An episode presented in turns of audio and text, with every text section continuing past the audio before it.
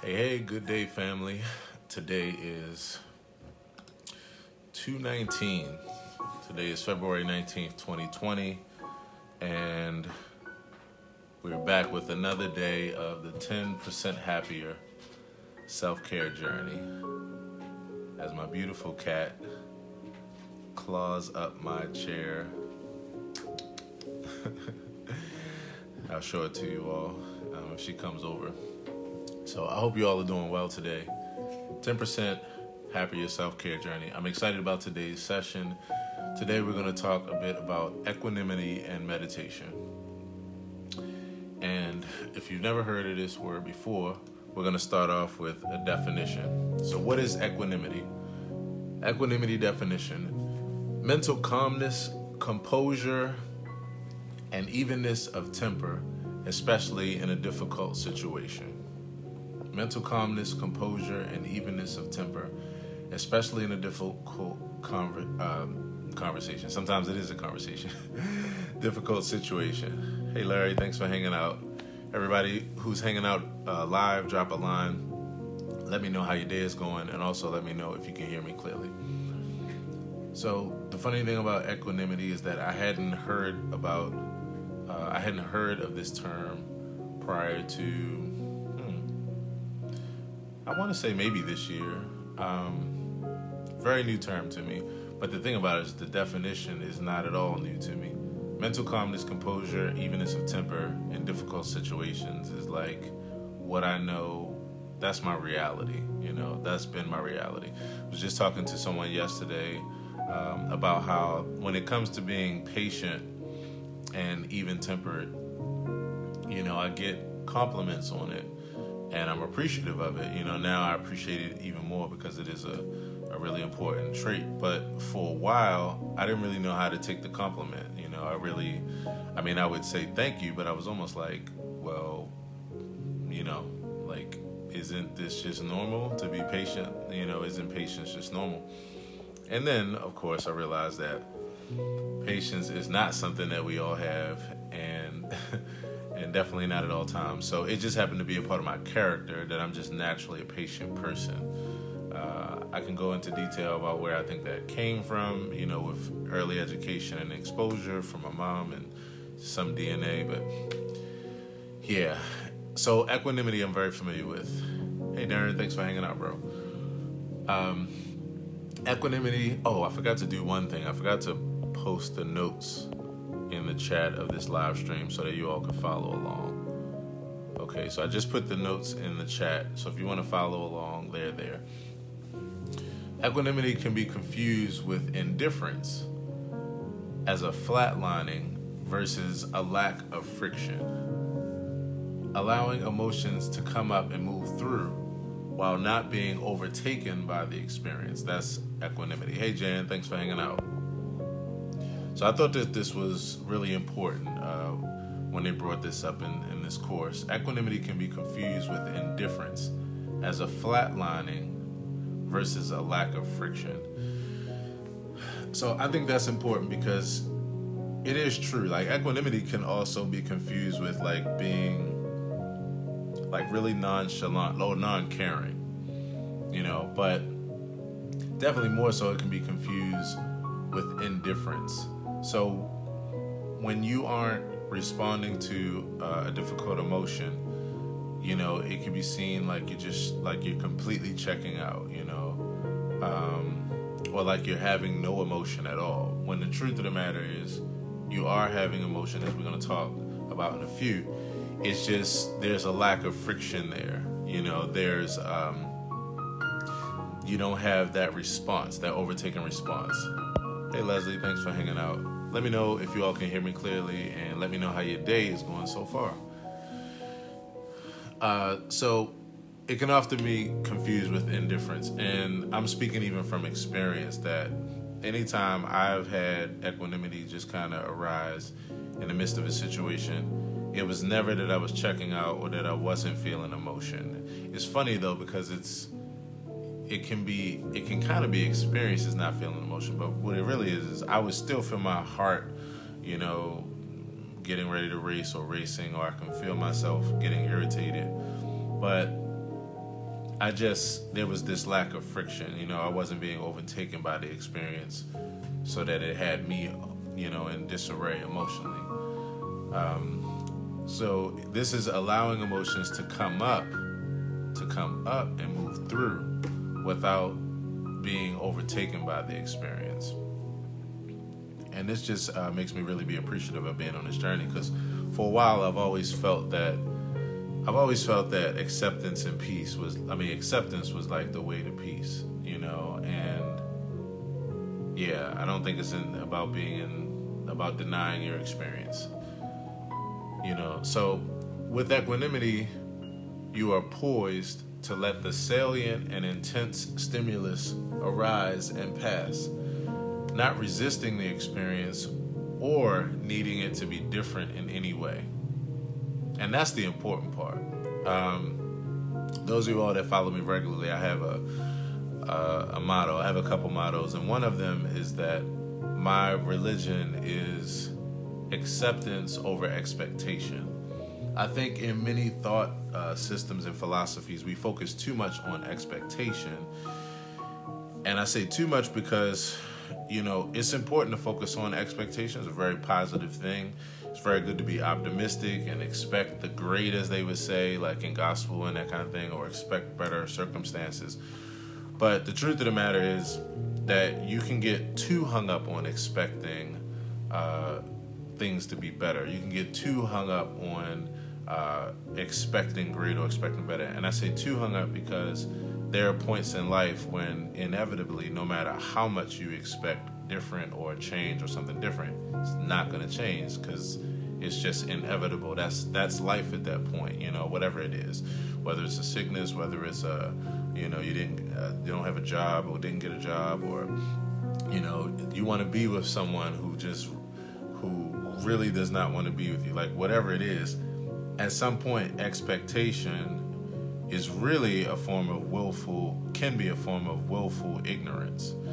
And I think what happens is we don't think about that a lot of times when we're dealing with our positive and optimistic um, philosophies because it is, to a particular degree, really good to stay in expectation mode. But at some point, I realized that acceptance was actually the, the more important. Uh, trait because acceptance allows you to expect when it was reasonable and rational. And when it wasn't, it just allowed you to accept the reality of what was. And like I said here, not resisting the experience or needing it to be different in any way.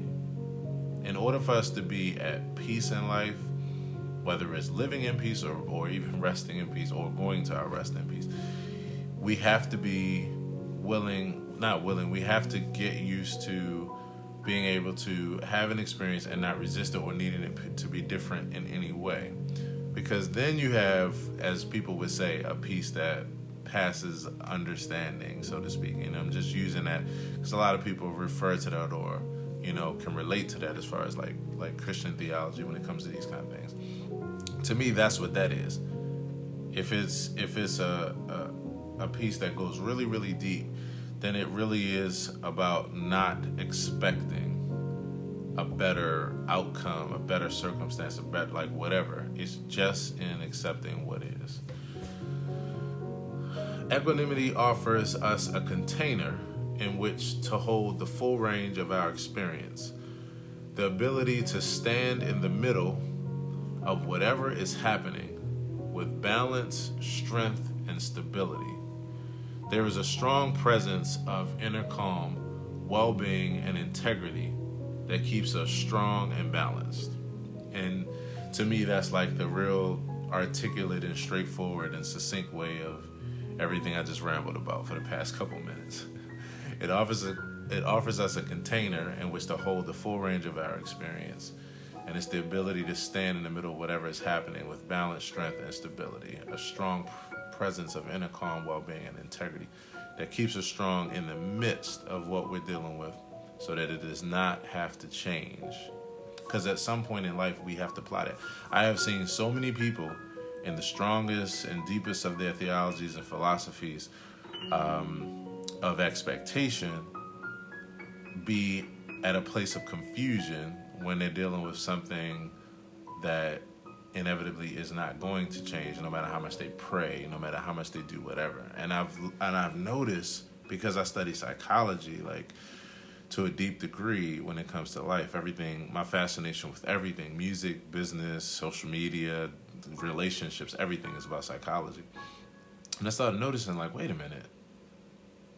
We don't see this actually. We're kind of naive to this in the deepest of our spiritual traditions and philosophies that there's a time when we're actually being we're we're expecting our we're ex- expecting ourselves into willful ignorance and naivety because there's uh, when we deal with certain things that where we can expect then we use that to reinforce like this is how we know it's true that you can do this and expect this and this. But then when we get to a point of dealing with something where it's not going to change and, and no matter what we expect or desire or pray for, whatever, it's not going to change. Then I notice we're stuck for a second. And in the words of even some people dear to me, that when this happens, I notice every time they say, they go from all of their like strongest and deepest held beliefs around expectations of an of a different reality or a miracle or whatever, and then they go, I just I just don't know. I, I don't know. And they don't even realize. Uh, I noticed this in studying. They don't. They didn't even realize that this is what it was. They had expectation, and while they had good reason to expect because things were changing in that way and things did change, you know, to their to their liking, it made sense. Their belief was true. But then when it came to something that didn't go that way, then they didn't know how to really cope with that. And then what I noticed was, and I see this all the time, I noticed after that, then not just this person that I'm talking about, and and and, and also I can say this from personal experience too, because this is what has brought me to a different place in life, um, as far as my philosophies or my thought system or heavy. Um, but with this person, with myself, and with other people, and I see it pretty regularly, what will happen is then people will move from when they finally realize that they, no matter what they expect or pray for, this thing is not going to change. Then they move to rationalizing it by by altering the idea to something totally different, you know, um, in order to like a different shifting of expectation, in order to just deal with the this as far as acceptance. And I was like, wow, this is. I realized at some point like this is actually an issue that we have with acceptance. We've expected ourselves into a place of not knowing how to really deal with acceptance. And acceptance is like a last resort when we finally have to be honest with ourselves no matter, how much we pray or expect, it's not going to change. Acceptance is the last resort. And what I started to realize, and this confirms it for me, that acceptance should be like the, the main course meal. That should be, that's why my religion is acceptance over expectation. That should be the main course meal and what we're really building our relationship with life off of. And then after that, dealing with expectation because that allows us to be realistic and to know when to expect and when not to. And then we don't have to struggle with trying to uh, just trying to uh, cope with the fact that we realize like something's wrong with what we were feeling, or not something's wrong because most people won't say it that way, but that our belief isn't necessarily working in this instance. So anyway, sorry to go so deep on a tangent, but I can't really help it because I see how this really ties in, right? So, okay, two more things, and then we'll end on a short um, practice around meditation. So this is from the meditation teacher Gil Fronsdal. This is a direct quote from Gil. As inner strength develops, equanimity follows and I really, I really appreciate that uh, that quote. As inner strength develops, equanimity follows. Hey Marcus. Hey Jewel. Hey Russell. Hey Leslie. Hey Bunjo Butler. Thank y'all for hanging out. And then this last thing that I'm going to share uh, is a part of a major study that was done one major study demonstrated that in response to emotionally charged stimuli, meditators showed increased activity in the amygdala and also frontal regions. Now, uh, real quickly, the amygdala is an almond shaped set of neurons located deep in the brain's medial temporal lobe, shown to play a key role in the processing of emotions. It forms part of the limbic system. So, this is really connected to the processing of emotions. Um, for those that have never heard that or don't know what the amygdala is. So, one major study demonstrated that in response to emotionally charged stimuli, in this case it was babies crying and people screaming and that kind of thing, uh, meditators showed increased activity in the amygdala and also the frontal regions. They were experiencing negative emotion just like anybody else while remaining in control. They were experiencing the emotion, the emotion fully with composure and without suppressing the experience. So that's that without needing it to be different. I really appreciated this study because what it really shows is and this is this is another deep thing. So I'll probably go off on a short rant, you know, or not so short. So I'll start off by saying short story long.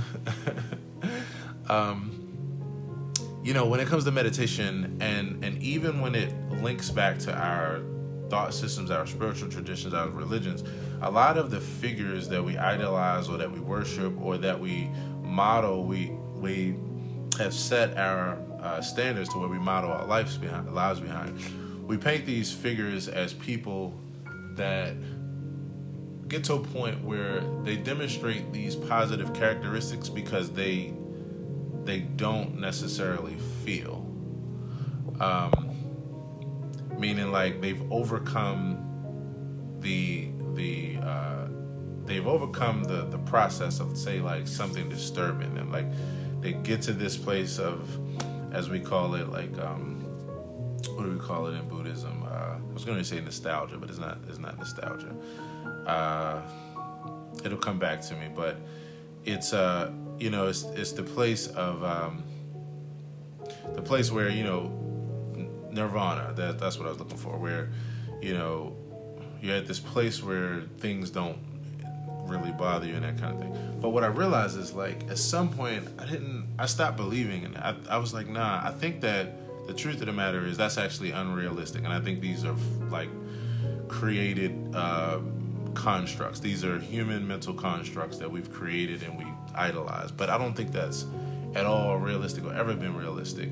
I think that's just what we in our desire to be better people and the fact that we have the kinds of brains that can put together mathematical like theories and equations we can we and we have an imagination so we can we can put together something that is real as far as our real our uh, imaginations but it might not be real as in like actual real life like like a real example so i believe that that's what we do there i believe what's more realistic it's something that I learned from reading an article. I want to say it may have been Herbie Hancock.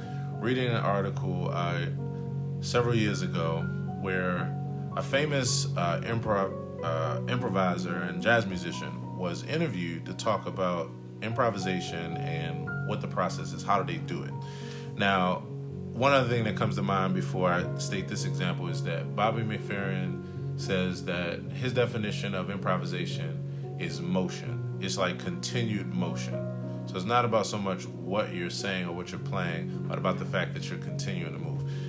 And in this article that I read, this uh, particular jazz um, icon was saying that improvisation was this this ability to respond and recover in such a quick way that to the person who doesn't do this to this degree or doesn't, you know, doesn't have this skill, it looks like they're just executing properly. It looks like they just have these thoughts that are just coming out in these.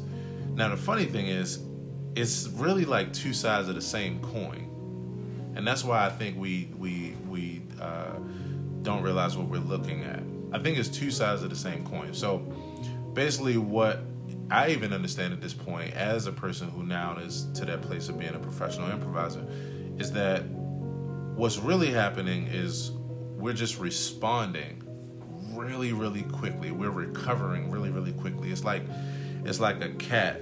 You know, if my cat was in here and if I picked her up and just randomly tossed her up in the air, she has this ability to hurry up and turn over and land on her feet, no matter what direction I throw her and how I do. It's just a, it's just a reflex. And so that reflex can make a person look like they're executing perfectly when what they're really doing is just recovering so fast and so well that to your eyes it looks like they never experienced anything. It looks like they're executing perfectly. And so that's what I really, really deeply appreciate about this because meditation and mindfulness and all these things that we espouse is not about being like invincible and not having emotion. It's about having the emotion but being able to respond so fast that it doesn't take you out of your place of being even keel or at peace. It doesn't throw you off your square as we would say back in the day in the 90s, right? it doesn't it doesn't it doesn't take you off doesn't throw you off your square. You know, it doesn't it looks like it just doesn't bother you when really you're just responding really fast. So these meditators in this uh, study, this scientific study, they were experiencing the negative emotion no different than a person who doesn't meditate.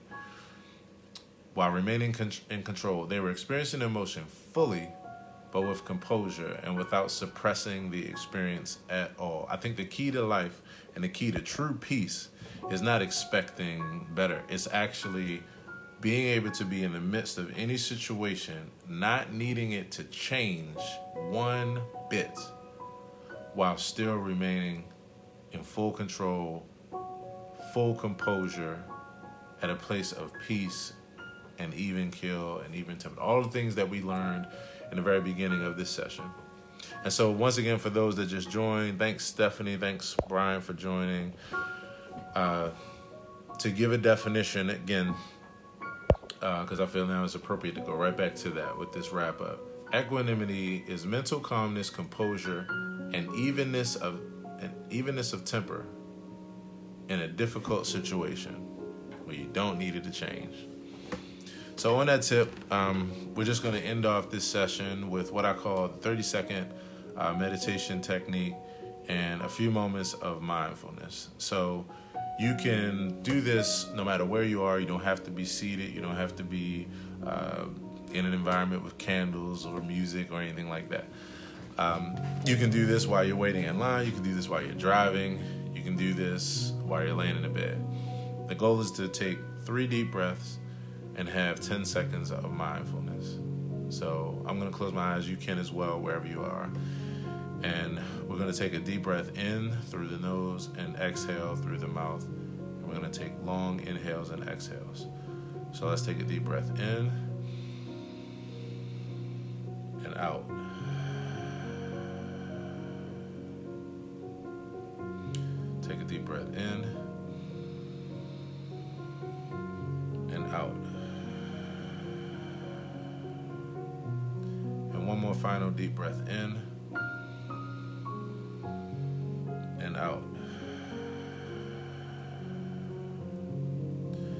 And then we're just going to take 10 more seconds to just be with that particular presence and continue to flow in that way.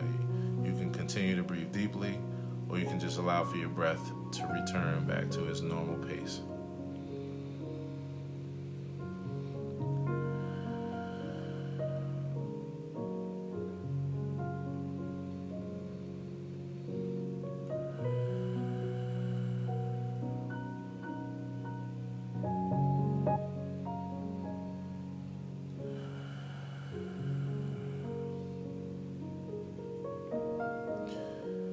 So I just want to invite you to the idea that, you know, whatever you've been flowing through and dealing with over the course of your day so far, if you've experienced some tough emotions or some really, you know, negative stimuli or emotions at any given point, no matter what it was, whether it was someone cut you off in traffic or you got into an argument or whatever it is, I just invite you to revisit that experience and whatever it felt like to you, whether it triggered you in a particular way, whether it made you feel a certain kind of startled emotion or gave you fear or whatever, I just invite you to experience that emotion, to just reflect on it, but to use this process of going to your breath and taking a moment to breathe deeply to just de escalate that feeling or to be an alternative uh, response to that feeling.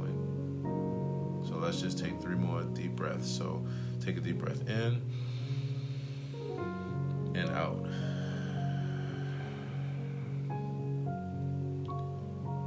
Another deep breath in. And out. One final deep breath in and out.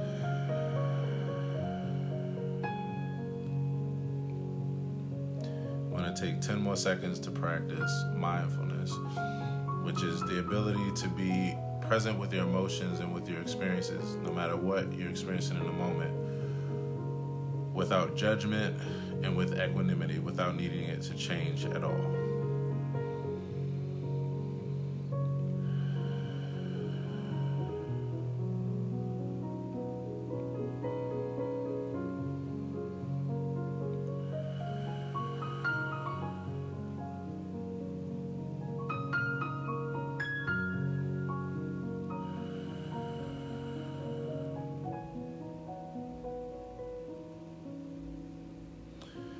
That, I invite you back into the stream if you're on a live stream.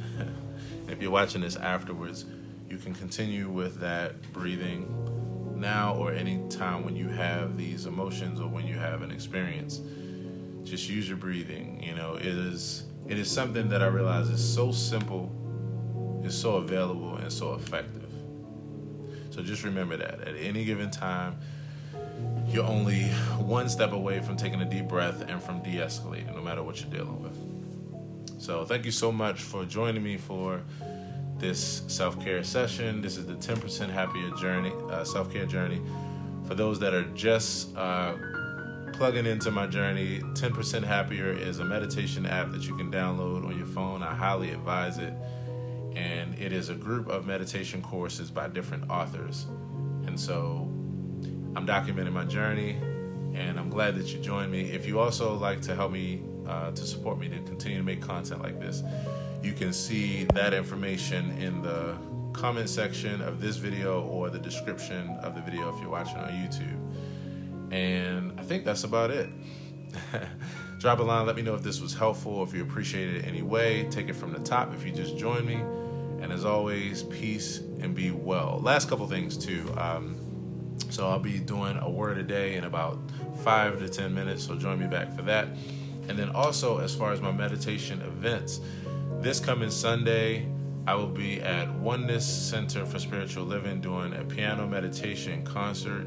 And it is open to the public, it's free, and I would love to see you there. It is this Sunday from 11:30 to 1 and the address is 6175 Sunny Spring, and that's in Columbia. So join me if you will, and then also next Sunday, uh, March 1st, I'll be at One God, One Thought Center for Better Living for another one of the same concerts, Key Reflections, um, and that is from 12 noon to uh, 2. I'll be there, and that's also a free concert next Sunday, March 1st at noon at One God, One Thought Center for Better Living in Baltimore. That's 40, that's 3605 Coronado Road. So that's about it. Hope to see you there. Thanks for continuing to join me on my journey. And as always, peace and be well.